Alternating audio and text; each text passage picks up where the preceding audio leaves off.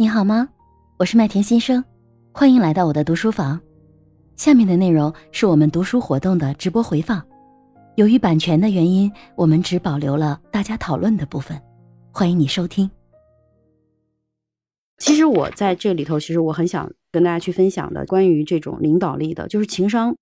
如果是说作为管理者的话，我们在我们会发现，就是那种真正有魅力的领导，一个。优秀的领导，一个被人爱戴的、有这种影响力的领导，他的业务能力一定是非常精的，同时他的人格魅力是很强的。就是他不但是让在业务上自己的部门他能带领的很好，然后呢，他同时还能得到别人的爱戴。我觉得在他能够得到别人爱戴的这个角度。其实就是这种情商，其实对他个人来说是非常非常重要的。我举个例子，就是我刚开始的时候，我新入新入职一家公司的时候。应该是后来就升到了经理这个级别，因为我升到经理，其实当时在公司的年限也并不长，跟管理层也不熟。然后呢，那管理层可能一段时间就是大家为了部门之间的更融洽哦，我们会有管理层的团建，我们会会一块儿出去吃饭，然后一块儿去喝点酒。但是因为我那时候刚升职，从一个普通的员工呃主管升到经理级，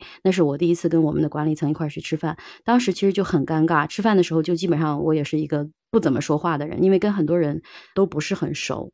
然后大家就吃啊聊啊都很开心。然后其中就有一个总监，他现在是那间公司的副总裁，他当时就哎特别照顾我，然后还特意跑过来。呃，跟我喝酒，然后就还是还拉着我去跟大家去介绍说，哎呀，这个是最年轻的，当时我在那个团队里是最年轻的，还还拉着我去跟大家去做介绍。他给我的感受就是，哎，他其实是在帮助我快速的去融入这个团队。然后后来还主动拉着我去唱歌啊，其实会会感觉很照顾我。然后其实我们并不是一个部门的，我是另外一个部门，他也是两个人工作上面的交集并不多。但是我的感受就是，哎，其实是因为他的带领，让我慢慢慢慢成为了这个团队里的人。后来其实我就慢慢去发现，呃，因为后来我们会有机会一块儿去出国啊，我就发现他会带特别多的礼物，嗯，他会去讲，呃，什么人他需要什么，然后呃，他要去帮他买。我说，我就会问他，我说那是你帮他买，还是他让你帮他买的？他说，就是我觉得他需要。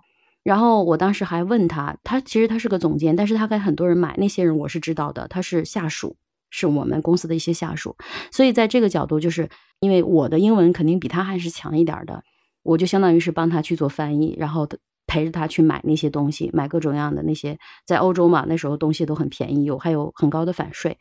在那儿之后，我就对他印象特别深刻，我就觉得哦，原来是这样子，就是。一个领导原来是要这样去关心员工的，他给每个员工送的礼物都不一样，知道这个员工是家里小孩多大，然后那个员工是什么，就是每个员工的情况。我觉得这份用心，所以他就成为了当时我们公司每年都会举行一个最受欢迎领导的一个这样的投票，他每年都会是 number one，而且这个是跨部门的，而且要求是本部门的员工不能投自己部门的领导。因为这个，就比如说，有的部门他带他团，他下面团队有八十个人；有的部门他的团队只有二十个人。如果都投自己领导呢，肯定是八十个的赢。所以我们那个设置设置那个标准，就是只能是说投其他部门的领导，不可以投自己的。但是每一次他都是第一，所以其实从这个行为上来看，就是一个真正的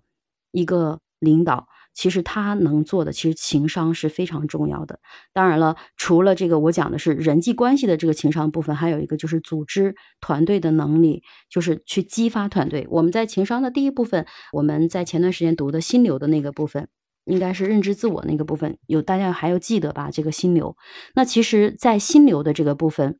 我们都能够去发现，如果是一个好的领导者，他能够去快速的去调试他的团队的状态，让他们在共同目标之下高效的去配合，那其实是很有机会让这个团队去创造更高的效益的。所以，其实这个也是一个优秀的领导者能够激发团队潜能的很重要的一个部分。